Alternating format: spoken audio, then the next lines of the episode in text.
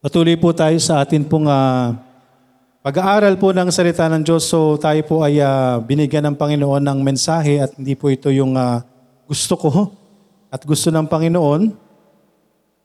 Kundi yung ah, pag-aaral po natin ng tuloy-tuloy, di ba yung dyan. Pero ngayong umaga po ay ah, tayo po ay ah, magja-jump muna. Ito ang binigay po sa ating mensahe ng Panginoon. Buksan po natin. Sa Book of John pa rin, tayo po itumayong lahat. Book of John pa rin po, though Book of John pa rin, sa verse 17, ah sorry, sa chapter 17 po and chapter 8 yung babasahin po natin. Buksan nyo lang po muna, tandaan nyo po sa John chapter 17 verse 17 and John chapter 8 verse ah, 32. John 17, 17, John 8, 32. Andiyan na po bang lahat? Basahin po natin ang John chapter 8, verse 32. Ready, read. And ye shall know the truth, and the truth shall make you free.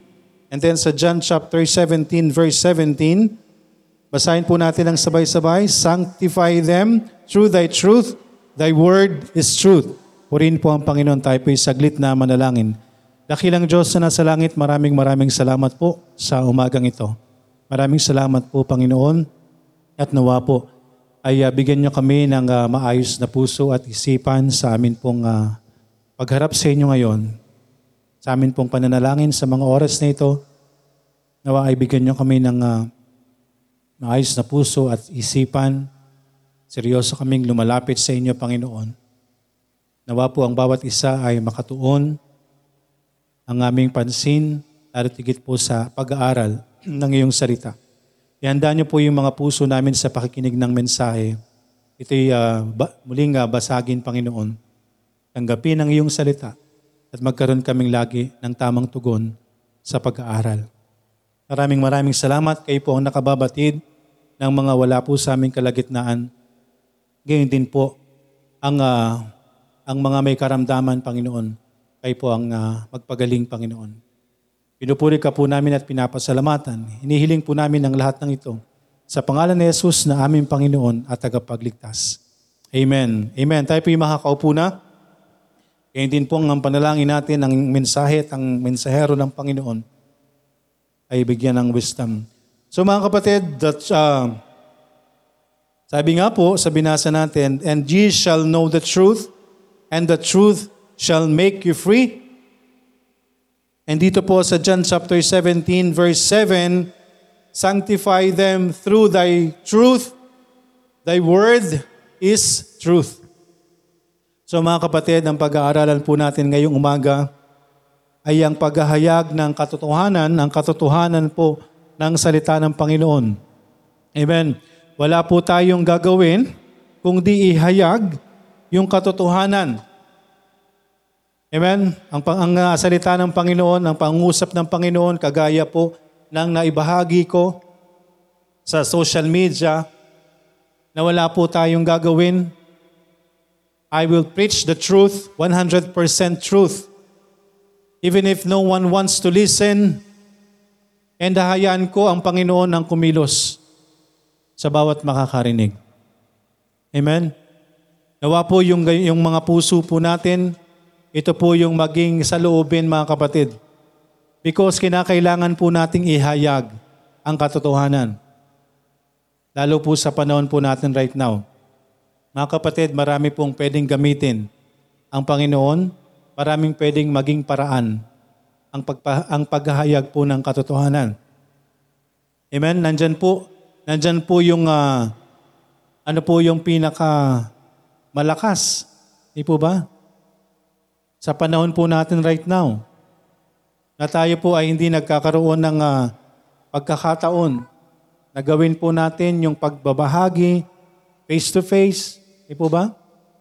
Andyan po yung, uh, yung sinasabi nga po na yung uh, kapangyarihan ng uh, air. Tama? So do, sabi nga po ng salita ng Diyos, Prince of the power of the air, pero sabi nga po, kung ginagamit po yan, iba ng kaaway, para sa ano? Para sa pagliligaw ng katotohanan.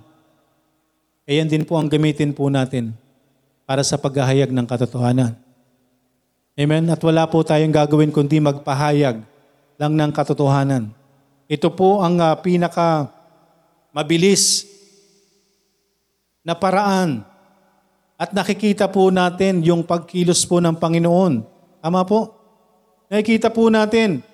Kasi ang nagiging ah, concern po natin sa panahon ngayon, sa puso po natin, sa pagnanais natin na magbahagi po tayo ng kaligtasan, pagnanais po natin na mahabigi- mabahaginan po natin yung mga mahal po natin sa buhay, eh yung pagsusolvin pa nga lang po natin, eh hindi na tayo makakilos, hindi na tayo makagalaw.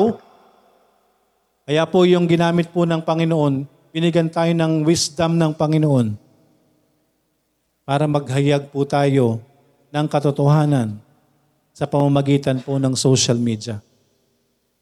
Amen? Napakabilis ng mensahe. Kagaya po ng napakabilis na mensahe ng kasinungalingan ng sanlibutan. Di po ba? Na kung ano-ano po yung nababasa po natin. Nakakalungkot po na senaryo. Na sa panahon po natin right now. Di po ba? Kung ikukumpara po natin, kapag, ah, kapag nakita po natin, nag-post po tayo ng salita ng Diyos. Di po ba? Halos walang ah, pumapansin. Di ba? Ano ba talaga yung ano ba yung purpose natin pag nag nag-FB tayo para ma-like tayo? Di ba? Sa totoo lang, at tayo nagpo-post sa FB. Di ba? Hindi, hindi kung hindi man salita ng Diyos yung hinahayag natin, di ba? Siyempre, uy, man, naano tayo pag may nag-heart, may nag-like, may nag-comment. Sa post natin ha, hindi yung salita ng Diyos ha. Di ba? Pag may nag-like dun sa post mo, di ba? Naka-anggulo ka pa. Halos itago mo na yung mukha mo, tapos cute na cute ka, di ba? Hindi naman nakikita yung buong mukha. Ang guluhan ng labanan. Ang gulo. Di ba? Pero pag may nag-like, may nag-heart, uy, ilan na yung nag-heart sa'yo? Ha? Yan yan eh, mga kabataan, lalo na. Yung mga young people, di ba? Pag nagpalit ng ah, ang daming tina, ang daming alam na term. Dati profile pic lang, ngayon DP na. Ano naman yung DP? Ano daw? Display photo naman. Ang bihira. Dati ang alam ko lang profile pic. Ngayon DP na. Ano naman yung DP? Ang dami yung alam. Di ba? Ang daming down payment. Ang daming alam ng mga kabataan, di ba? Nakakalungkot. Puro mga ganun, di ba? Updated. Pero pag salita ng Diyos yung ipa, ipabahagi mo, hirap na hirap. Di ba? Yun po yung nakakalungkot mga kapatid. Nakakalungkot po na katotohanan na kinakailangan po nating ipangaral, kinakailangan po nating paalalahanan yung bawat isa about dun sa katotohanan. Ang sabi nga po ng Bible, sa John chapter 8 verse 32, And ye shall know the truth, and the truth shall set you free. Mga kapatid, kahit alam na natin yung katotohanan, naririnig na natin yung katotohanan, pero hindi natin ginagawa. Anong kapakinabangan? Di po ba? Kaya kung maririnig po natin yung katotohanan, dapat nagkakaroon po tayo ng ano? Nagkakaroon tayo ng aksyon. Di ba? Andyan po yung realization. Nalaman natin yung mali. So anong gagawin natin? Di ba? Kaya po yung tao talaga magkakaroon ng totoong conversion. Kapag nalaman niya yung katotohanan ng salita ng Diyos. Nalaman niya yung katotohanan ng kanyang kasalanan. In fact, tayo ay makasalanan. Pag nalaman natin yung mga katotohanan na yan, malalaman natin na merong kaligtasan. Amen? Kinakailangan nating ihayag yung kaparusahan. Amen? Ipahayag natin ano yung katotohanan. Because ang, ah, ang alam lang ng tao, di ba? Gusto ng tao kapag tinanong natin, logic lang po mga kapatid. Kapag tinanong mo yung tao, saan mo gustong mapunta? May langit at impyerno, di ba? Sasabihin natin, naniniwala ka ba sa langit at impyerno? Opo. Saan mo gustong mapunta dyan? Sa langit po. Gusto natin sa langit mga kapatid. Pero ayaw nating sumunod sa Diyos. Ayaw nating sundin yung kalooban ng Diyos. Di ba? Kaya mga kapatid, maliwanag po yung salita ng Panginoon. Napakalinaw ng sinasabi ng Bible na hindi lahat ng tumatawag ng Panginoon, Panginoon ay makakarating sa langit. Kundi sila lamang gumagawa ng kalooban ng aking amang nasa langit. Di po ba? Kapag nagawa natin yung kalooban ng Panginoon, kapag nagawa natin yung, yung biyaya ng Panginoon, yung pagliligtas ng Panginoon, yung paraan ng pagliligtas ng Panginoon, kapag nasunod natin yung salita ng Diyos. Kaya mahirap po na gugustuhin natin yung ah, langit. Di ba? Sabi nga, may mga meme pa na gusto mo sa langit, ayaw mong pumunta ng church. Di ba? Langit pa, gusto mong marating. Simbahan nga, hindi mo mapuntahan. Di ba? Yun po yung tao eh. Kaya kailangan po nating ituro yung katotohanan ng kaparusahan. Katotohanan ng kaparusahan na kapag ang tao ay walang relasyon sa Panginoon, hindi sila magkakaroon ng relasyon sa Panginoon, sila ay magkakaroon ng walang hanggang kaparusahan. Amen? Walang hanggang kaparusahan ang naghihintay po sa tao na hindi magkakaroon ng tamang relasyon sa Panginoon. Kaya po mga kapatid, wala po tayong gagawin, kundi maghayag ng katotohanan. Ako po bilang lingkod ng Diyos, itinalaga ng Panginoon sa atin pong kalagitnaan. Wala rin po akong gagawin kundi ihayag yung katotohanan sa bawat isa sa atin. So bahala na po ang Diyos na kumilos sa bawat isa sa atin kung susundin po natin yung pangaral. Amen? Because kahit ano pong gawin, paulit-ulit na pangaral ng lingkod ng Panginoon, tayo po yung gagawa. Tayo po yung kikilos. Tayo po yung susunod. Amen? So ang kinakailangan ko lamang pong gawin, ihayag po yung katotohanan kahit walang gustong makinig. Amen? At bahala na po ang Panginoon. Bahala na po ang Panginoon na kumilos po sa atin. Bahala na po yung Panginoon na maghayag po sa atin ng katotohanan. Because kahit ano pong ah, gawin natin, kahit anong kilos, anong pakinggan po natin, kung hindi tayo gagawa ng aksyon, hindi tayo hindi natin susundin ang sinasabi ng salita ng Diyos, bali wala lang po yung mga naririnig po natin. Kaya yung ginagawa po natin sa online, yung ginagawa nating paghahayag ng katotohanan, hindi po natin masasabi, hindi natin matatawaran po ang maaaring pagkilos ng Panginoon. Tama? Hindi natin matatawaran. Kaya yung mga patuloy nating uh, ibinabahagi mga kapatid, patuloy nating ipanalangin yung mga nakakarinig. Because ang kinakailangan pong malaman ng tao yung katotohanan. Ye shall know the truth, and the truth shall set you free.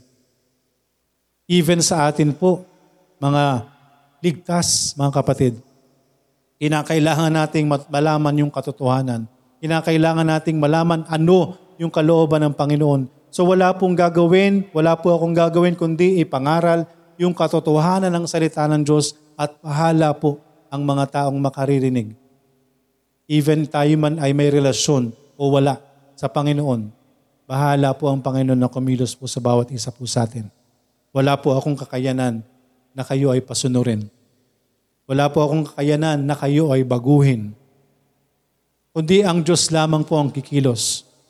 Kaya ang gagawin ko lamang po, ipapangaral ang salita ng Panginoon. At kung tayo po ay susunod mga kapatid, hindi po ako ang sinusunod po ninyo.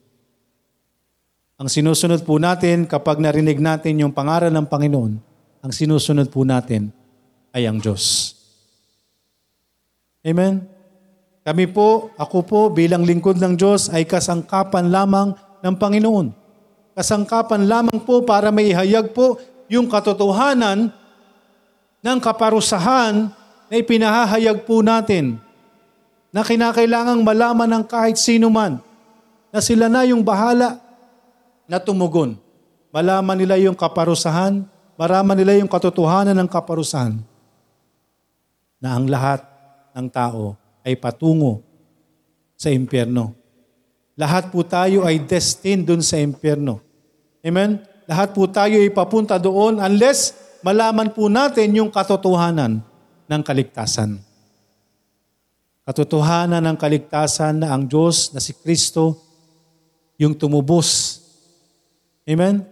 Malaman nila yung katotohanan ng kaligtasan na ang Panginoong Isus ang ipinadala para tayo ay maligtas, magkaroon tayo ng kaligtasan.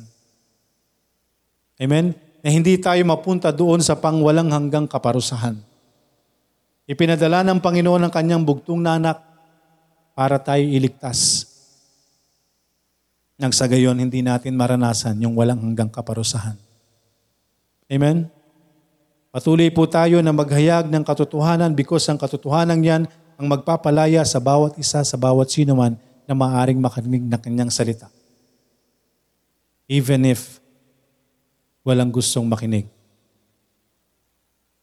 Hindi po tayo yung magliligtas.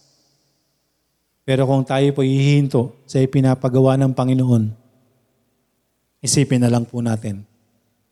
Amen? Isipin na lang natin na baka may pinapa, may ipapadala sa iyo ang Panginoon. Amen? Yung kagabi po, yung, uh, ilan ba yun? Ano ba yun? Prayer meeting o, o, o online evangelism? Yung online evangelism, mga kapatid, actually po, bilang ako bilang tao, discouraged na po ako that time. Nasa isipan ko na po yun na wala tayong online evangelism. Kasi yung panahon, di ba? Di ba yung panahon? Ang lakas ng ulan. Kasi nung, uh, nung uh, naka, bago po yung Friday, di ba ma, masama na rin ang panahon. Kaya talagang na-experience ko po yun na biglang umulan noon, nag-prayer time ata yun eh. Wala po akong marinig Kumbaga, naka-headset na po ako pero distracted po, na, nadidistract po talaga ako. Kaya po yung uh, time na yon, nung Friday na yon, humingi po ako ng panalangin sa Panginoon. Humingi ako ng panalangin sa Panginoon na kung kalooban ng Panginoon, itong ginagawa po natin, bigyan tayo ng maayos, makatapos tayo ng maayos. And purihin po ang Panginoon. Dininig tayo ng Panginoon.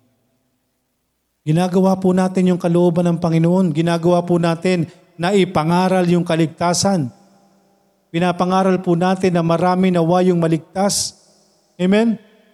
At sabi ko nga po, yung, uh, yung uh, na, isang uh, nakarinig na pinsan ko po, yan po ay matagal nang binabahaginan.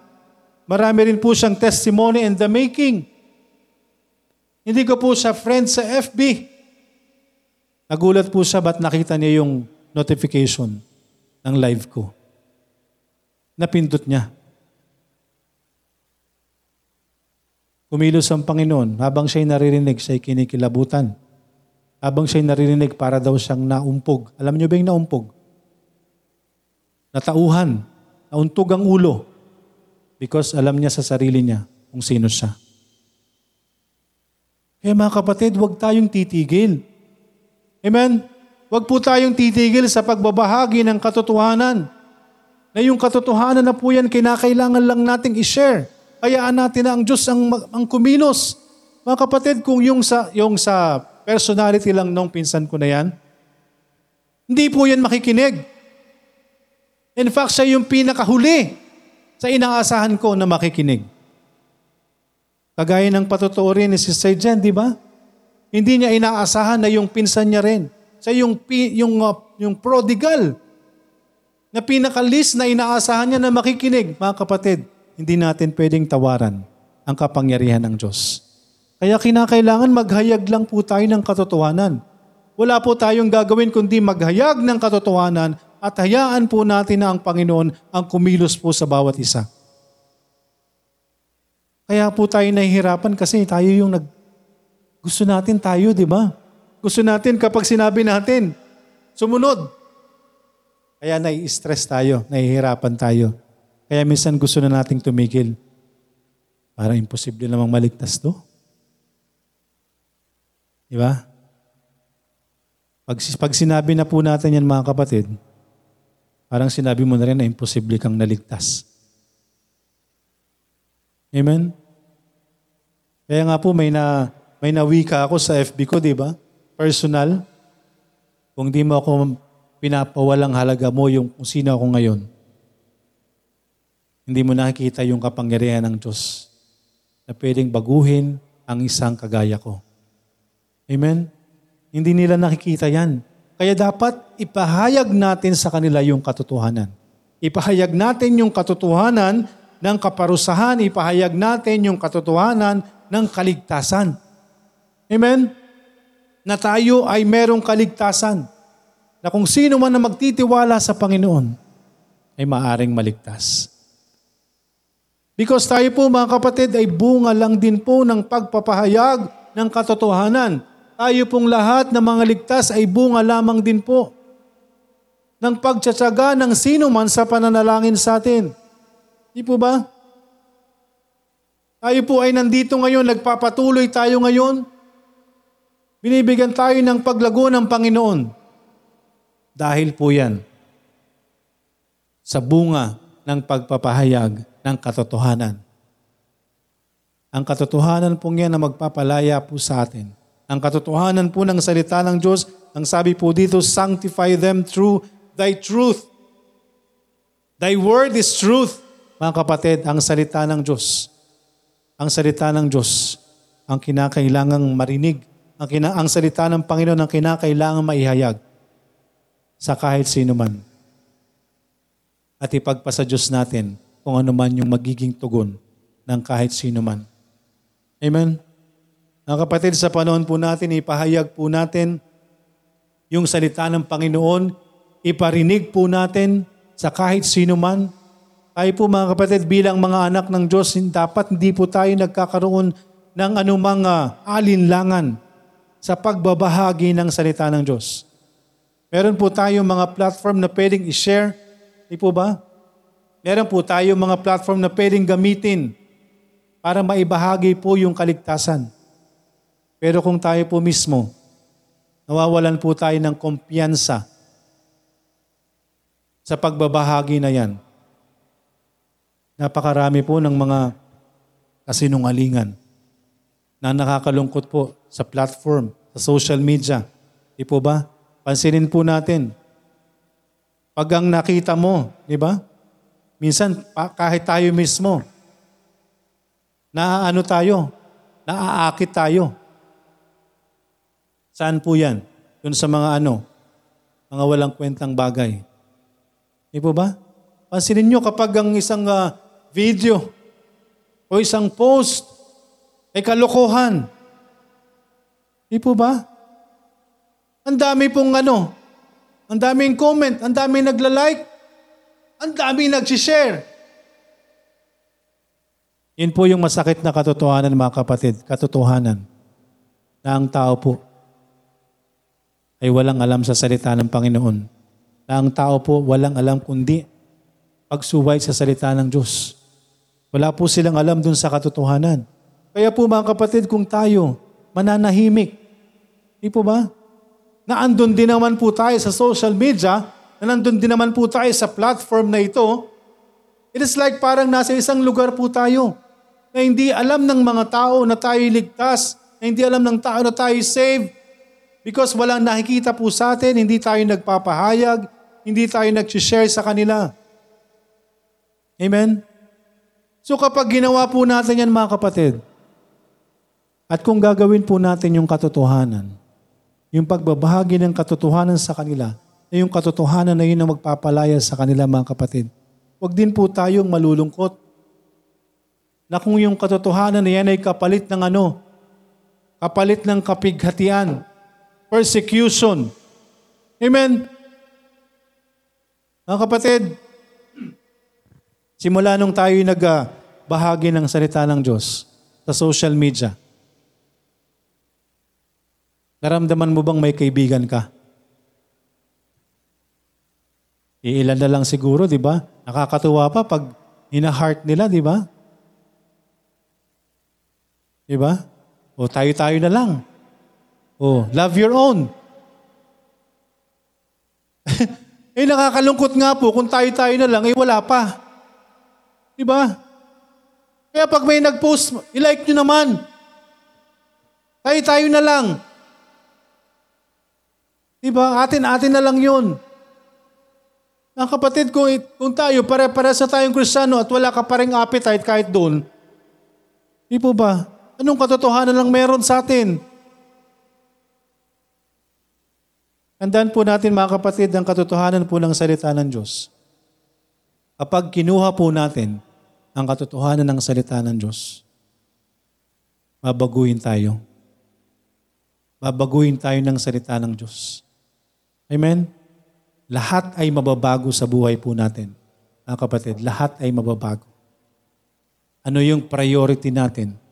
Paano tayo magsalita? Paano tayo mamuhay? Paano tayo makitungo? Ano yung may, ano yung main purpose? Ano yung laging bukang bibig natin? Mga kapatid, kung meron kang katotohanan ng salita ng Panginoon, ito yung mamumutawi sa iyo.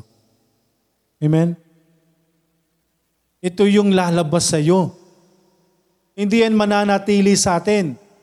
Kung nasa atin yung katotohanan, mga kapatid. Amen? Kaya tayo po inihalin tulad sa isang asin, sa isang ilaw. Di po ba? Na asin na ano? Pampalasa. Hindi na asin na natutunaw. Pag umuulan. O di ba, pag umulan, nawala na. Oo, asin kasi. Baka matunaw. Yan ang atawanan. Pero mga kapatid, yung asin, nagbibigay po yan ng ano. Siya yung nag, ah, nagpapalasa, di ba? Pag may niluluto ka at nakalimutan mo yung asin, parang may kulang. Di ba? Kahit nga sa mga matatamis eh. Di ba sis? Ang matatamis na ginagawa, mga paste na yan, may asin yan. Because yan ang nagpa, parang pag nilagay mo ng asin, boom! Ando na yung lasa. Buo na. Totoo po yan. Kasi po, ang kristyano po, asin is preservative din. Di po ba? Tayo po ay isang mahalagang ano, elemento dito sa mundo. Pero kung hindi natin pinapangatawanan po yung pagiging pinakamahalagang elemento dito sa ibabaw ng mundo, ay patuloy pong mabubulok ang mundo. Pero sa panahon po natin right now, tayo po yung ginagamit para bilang maging isang asin ng sanlibutan at maging ilaw sa madilim na mundo. Pero kung yung ilaw natin ay aandap-andap, pero kung yung ilaw na yan ay ayaw nating buksan, ang ilaw na yan ayaw nating ipakita, itinatago natin sa ilalim ng kama, di po ba? Asan dapat ang isang kandila na dapat umiilaw, tumatanglaw sa isang bahay? Mga kapatid, buhay natin bilang kristyano dapat nakikita. Buhay natin bilang kristyano dapat nakikita sa bawat galaw po natin mga kapatid. Ano man yung isipan natin, ano man yung salita natin, ano man ang ginagawa po natin, mga kapatid, yan ang katotohanan. Na kinakailangan po nating sundin ang salita ng Diyos. Sanctify them by their truth. Thy word is truth. Ang katotohanan ng salita ng Diyos ang maihayag. Di ba? Kung sino man yung magpapahayag ng katotohanan sa iyo, kung sino man yung magsasabi. Di ba yung pagsasabi ng ah, tapat? Di ba yun ang kasabihan ng tao? Ang pagsasama ng tapat ay pag, ah, pagsasabi ng tapat pagsasama ng maluwat. Maluwalhati ba yon? Pagsasama ng maayos. Mga kapatid, wag, ta- wag nating, ah, wag tayong maging, ah, wag tayong masisi. Di po ba, wag tayong masisi ng kahit sino man sang araw. Paano kaya pag ah, dumating yung panahon na yun, no? Na binaliwala natin, sinayang natin yung pagkakataon ng pagbabahagi ng salita ng Diyos at isang araw ipapakita sa atin ng Panginoon. Pag hindi natin pinangaral, sabi ng salita ng Diyos sa Ezekiel, pananagutan natin. Amen? Pananagutan natin ang pagpapahayag o hindi pagpapahayag ng katotohanan. Kaya wala po tayong gagawin kundi ihayag yung katotohanan na yan, katotohanan ng kaparusahan, katotohanan ng kaligtasan. At kinakailangan po nating ano, ipamuhay yung katotohanan na yan. Makita sa buhay po natin.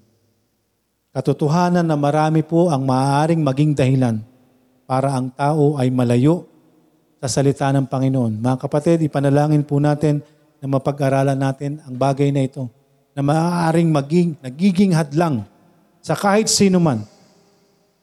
Amen? Nagiging hadlang sa kahit sino man, umaagaw ng atensyon ng tao, umaagaw ng oras ng tao, umaagaw sa puso ng tao, lalo tigit sa ating mga kabataan.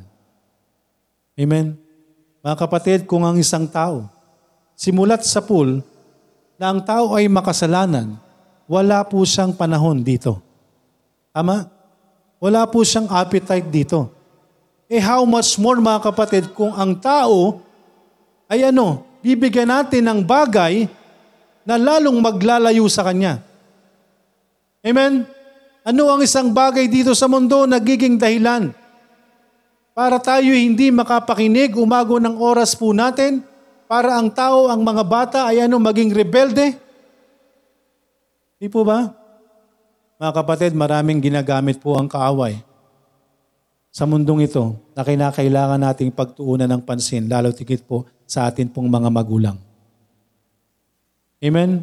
Kung hindi alam ng tao ang katotohanan at pilit naglalagay ang kaaway para malayo ang tao sa salita ng Diyos, kinakailangan po tayong maging aware sa bagay na ito mga kapatid. Lalo't higit po tayong mga magulang. Tama?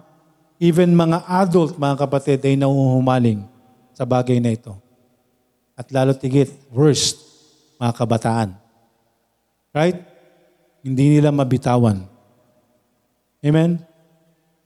Mga kapatid, ang isang bata, kapag nakahawak ng cellphone, kapag nakahawak ng gadget, ano ang nagiging uh, ugali nila? Di? Pag binigyan mo ng, uh, pag hinihingi sa'yo, ano ba tong cellphone ko na to? Bakit pang... pag hinihingi sa'yo yung cellphone, eh, Sister Vibs to. Hindi sa akin to, ha? Ang bata, kapag humingi ng cellphone, di ba? Galit pa. Ano ang authority, mga kapatid? Pag-aralan natin. Ang authority po ay Diyos. Tama? Diyos. Sino ang, ah, sino ang susunod dyan? Di ba? Sino susunod dyan? Husband? Or the authority? Lalaki? Sino susunod? Babae? At anak. So yung authority po mga kapatid, technically nasa magulang, nasa lalaki. Tama? Pero pansinin niyo po, i-monitor niyo sino ang authority ng anak niyo. Nasa magulang ba o nasa gadget? Sinong sinusunod ng mga bata? Kapag hindi mo dyan binigay, tuwa ba siya sa'yo?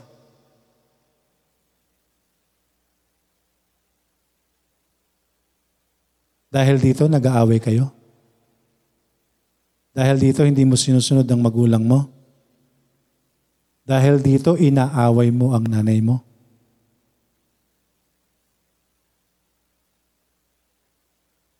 Masama po ba yung ginagawa ko sa cellphone?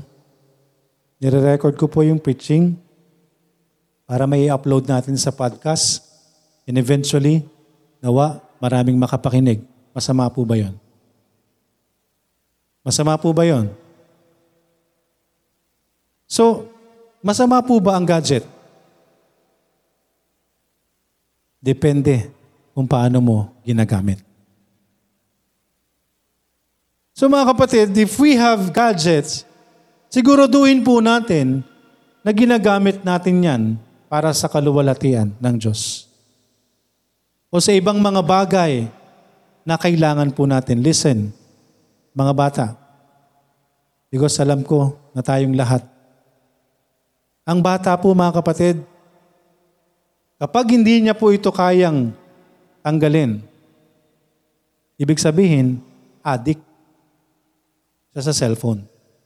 Kapag hindi nabuhay ang isang bata na hindi nakahawak ng cellphone at pinipilit niya na humiram o kung mer- worst mga kapatid kapag meron sila. Ano yung nakwento ko sa inyo dati? Batang lalaki until he turns 21, dun lang siya nagka-cellphone. Kaya malungkot na eksena po sa mga tahanan below 18, worse, 7 years old, may sariling cellphone. So kung ever since po, wala tayong panahon sa, Bib- sa Biblia na ang tao ay nahiwalay sa Diyos at ang ginagawa ng tao ay cellphone, puro kung ano-anong ginagawa, laro, online game, lahat, paano pa siya magkakaroon ng panahon dito? Paano pa siya magkakaroon ng appetite dito? Listen. Paano siya magkakaroon ng appetite dito? Hindi lamang mga bata, even adult. Di ba? Kaya tayo mga magulang dapat maging maingat. Ito ay responsibilidad po natin bilang mga magulang. Na kapag yung anak po natin ay naging addict po dito, kasalanan natin. I tell you the truth, and the truth will set you free. Kapag hinayaan mo ang iyong anak, mamaya na kayo mag-usap sa bahay.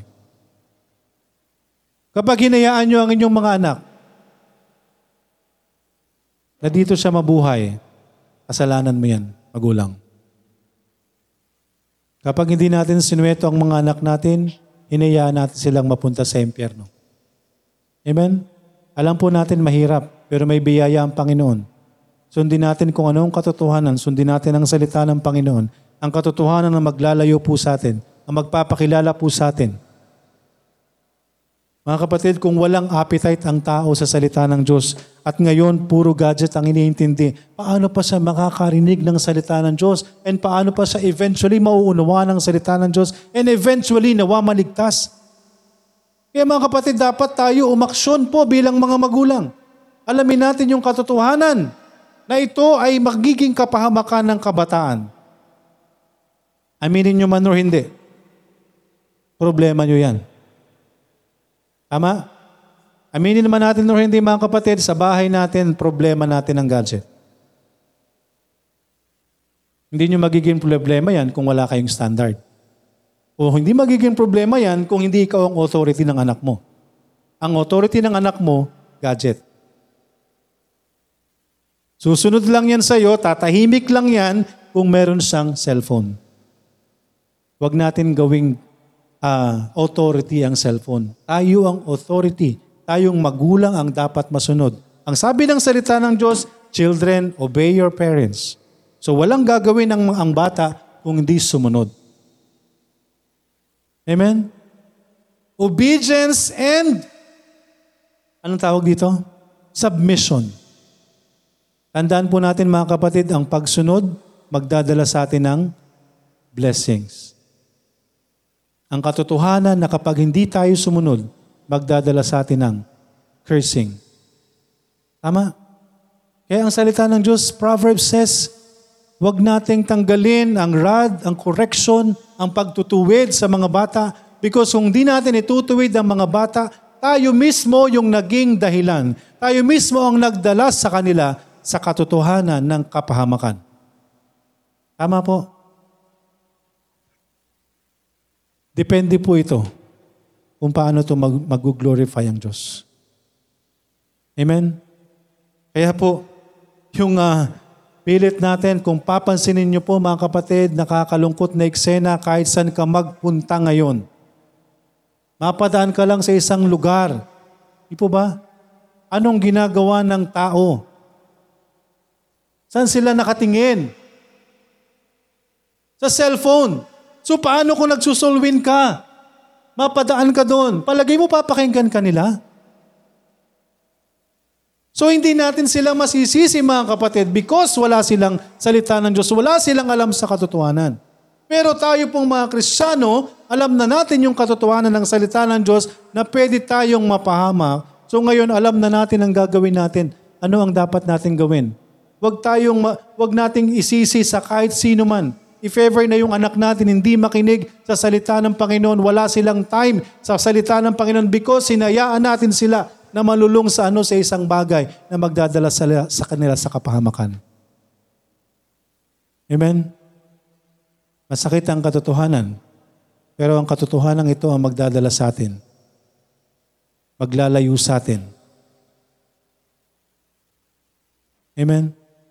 Mga kapatid, itong cellphone, malaking usapin po ito. And we have topics for that. Makita natin yung katotohanan about it. Hindi po yan biro. Mga kapatid, hindi biro po yan. Kaya yung isang bata, kapag nabigyan mo na ng cellphone niya, napahawak mo na yan, alam niyo po ba kung saan inihalin tulad ang cellphone? Sa isang ano, sa isang, ah, ah, anong tawag doon? Gamot. Droga. Kapag ang isang bata, napahawak mo na ng cellphone, para mo siyang binigyan ng droga. Addiction po ito. Kung wala tayong control, ayaw nating magpaturo, makikita na lang natin ang sarili natin. Addict na tayo dyan. Di po ba? Depende po sa paggamit po natin ang cellphone. Kung i-glorify po natin ang Panginoon, gagamitin natin sa ano, sa pagbabahagi ng salita ng Diyos, wala pong masama. Di po ba? Yung panahon po natin, sa natin nagugugol. Di po ba? Kaya po sa atin mga magulang, marinig po natin yung katotohanan. It is our responsibility as parents na hindi ho natin pwedeng baliwalain yan. Hindi po natin pwedeng baliwalain because tayo po mismo ang maglalagay sa kanila sa kapahamakan. Kung ang tao ay likas na makasalanan, tingnan natin, kung ang tao ay likas na makasalanan, at ito ang lagi niyang hawak, magkakaroon pa ba yan ng gana sa salita ng Diyos? Mga kapatid, magkakaroon pa ba yan ng gana na makinig ng salita ng Diyos? Wala na po. Ninakaw na po ng kaaway ang puso niya. Tama? Ninakaw na po ng Diablo yung kanyang puso para sa naway nakarinig ng salita ng Panginoon. At ito po ang nagiging uh, sanhi. Hindi po ba? Pag, binigyan, pag hindi niya nakuha ang bagay na to, nagwawala. Hindi po ba? O kaya naman pag kinuha mo na, galit sa'yo. So nakanino yung authority ng isang bata? Di po ba? Nawa mga kapatid, imulat po natin yung sarili po natin, yung puso at isipan po natin mga kapatid, mga magulang, na ito po ay ating pananagutan. Amen? At nawa po, alamin natin yung katotohanan, tayo din po mga magulang, na tayo po, ang uh, simbahan po, ay katuwang lamang ng isang pamilya. Hindi po uh, ito responsibilidad buo ng simbahan na ano ayusin po ituro sa mga anak natin. Tayo po ay kasama ng mga anak po natin ano ilang araw. Di po ba? Ilang beses lang tayo nagpupunta ng, nagpupunta ng simbahan. Itinuturo po ito ng simbahan. Right now, itinuturo po natin. Sinasabi po natin ano po ang cause and effect nito. Pero kung di ho natin susundin, at pagdating sa bahay, ganun pa rin, walang saysay po yung tinuturo ng salita ng Diyos. Walang saysay po ang tinuturo ng simbahan. Kaya nawa po magkaroon tayo ng standard. Kung ayaw nating mapahamak yung mga anak po natin, kung ano nawa po yung tinuturo po sa atin ng salita ng Diyos, ito pong halimbawa na ito na maaaring magpahamak po sa atin, nawa po i-apply din po natin kahit wala tayo dito. Amen? Kahit wala po tayo sa loob ng simbahan. I-apply po natin sa labas, sa, pa- sa bahay po natin mismo. Kasi po mga kapatid, kahit alam po natin yung katotohanan, ang sabi ng salita ng Diyos, sanctify them by the truth, the word, ang salita ng Diyos. Same thing, kahit ano po yung pangaral po ng lingkod ng Diyos sa loob ng simbahang ito. At pag uwi po natin, gagawin natin kung anong gusto natin. Walang saysay po. Tama po ba? Walang saysay po yung pagpunta natin dito. Kaya po lagi nating panalangin nawa, kab- pag tayo pumupunta ng ano ng simbahan, tayo po ay kausapin ng Diyos. Kaya nawa yung puso natin, basagin po natin. Pakinggan po natin yung salita ng Diyos. Nang sa gayon, magkaroon po tayo ng ano, ng tamang tugon. Tama po. Kaya mga kapatid, yung katotohanan po, wala po akong gagawin bilang lingkod ng Diyos, kung di ihayag po yung katotohanan ng mga katotohanan ito na tayo po ay nandito sa mundong ito, na maaari pong maraming umagaw ng atensyon po natin, maraming maaring maglayo po sa atin, lalo na po sa atin pong mga kabataan. Di po ba? Kung sila po ay nakakakitaan po natin ng appetite sa salita ng Diyos after using this, kung sila po ay nakakakitaan natin after using their cellphone ay nagiging masunurin sa inyo, then so be it. Paggamit mo nang ipagamit yung cellphone. Pero after using the cellphone, ano ang nagiging ano nila, ugali nila? Natutuwa ka ba, magulang, sa iyong anak na addict sa cellphone? Natutuwa ba tayo sa kanilang attitude? Kung sila po ay ka, na, nakakalugod po sa Panginoon, yung attitude po nila, after using the cellphone, ako na mismo magsasabi, Church, agamitin ng cellphone ng mga bata. Pero kung hindi po yun ang nakikita po natin, after using the cellphone, eh hindi po ako mananahimik para ipangaral po ang katotohanan. Na ang katotohanan po, kapag hindi ho natin ito nagamit ng tama, magdadala po ito sa kapahamakan. Ang mga bata walang appetite sa salita ng Diyos. Paano magkaka-appetite sa salita ng Diyos? Eh puro cellphone ang hawak, puro YouTube ang alam, puro TikTok ang ginagawa. Di ba? Sana kung nagtitiktok ka, naghahayag ka ng salita ng Diyos. Sana kung nag-FB ka, naghahayag ka ng gospel. Nagpo-post ka ng salita ng Panginoon. Hindi eh. Sa halip na tayo yung maka-influence sa mundo, tayo yung nai-influensyahan ng sanlibutan. Tama po? Yun po yung masakit na katotohanan na kailangan po nating tanggapin at kailangan ipangaral. Mga kapatid, ang simbahan na nananahimik sa sistema ng mundong ito, kapahamakan.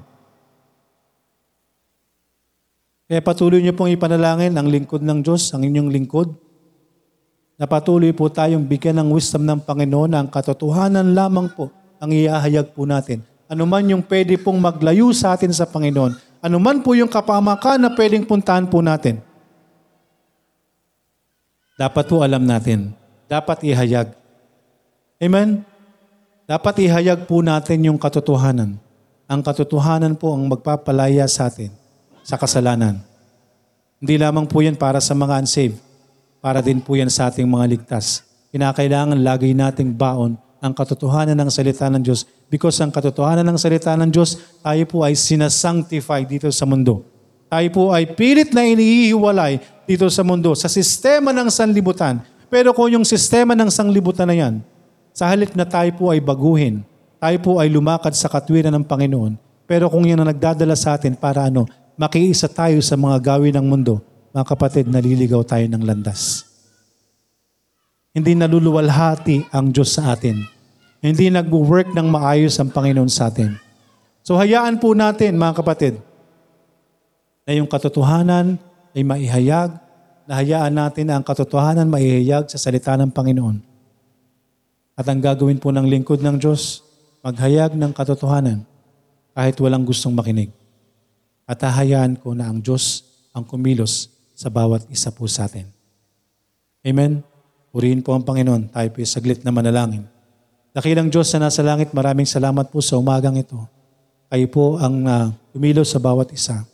Sa katotohanan, amin pong nalaman o dapat malaman, Panginoon, na may kapahamakan ang hindi pagsunod.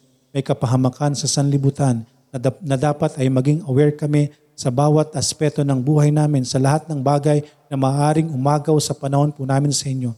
And worse, eh, hindi po makapakinig ang amin pong mga mahal sa buhay or ang aming mga anak. Patuloy niyo kaming kilusin, Panginoon, nawa ang simbahan at ang mananampalataya ay nagkakaroon ng iisang damdamin, iisang standard sa pag-aaral ng iyong salita at susundin anuman ang pangaral ng iyong salita, Panginoon. Nang sa gayon hindi kami mahirapan sa pagpapasunod sa amin pong mga anak. Gayon din po sa aming mga magulang nang hindi ka mamahirapan sa amin pong authority na ibinigay niyo po sa amin, Panginoon. Maraming maraming salamat po. Kayo na po ang kumilos sa bawat isa, Panginoon. Ang iyong salita ang uh, kumilos, Panginoon.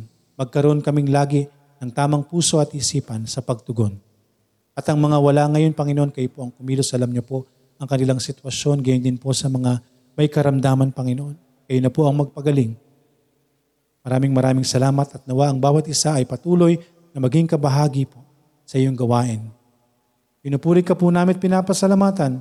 Nawa ang iyong salita ay makuha namin, Panginoon, at may sa buhay sa iyong biyaya. Salamat po. Pinupuri ka namin at pinapasalamatan. Inihiling po namin ang lahat ng ito sa pangalan ni Jesus na aming Panginoon at tagapagligtas. Amen. Amen. Purihin po ang Panginoon.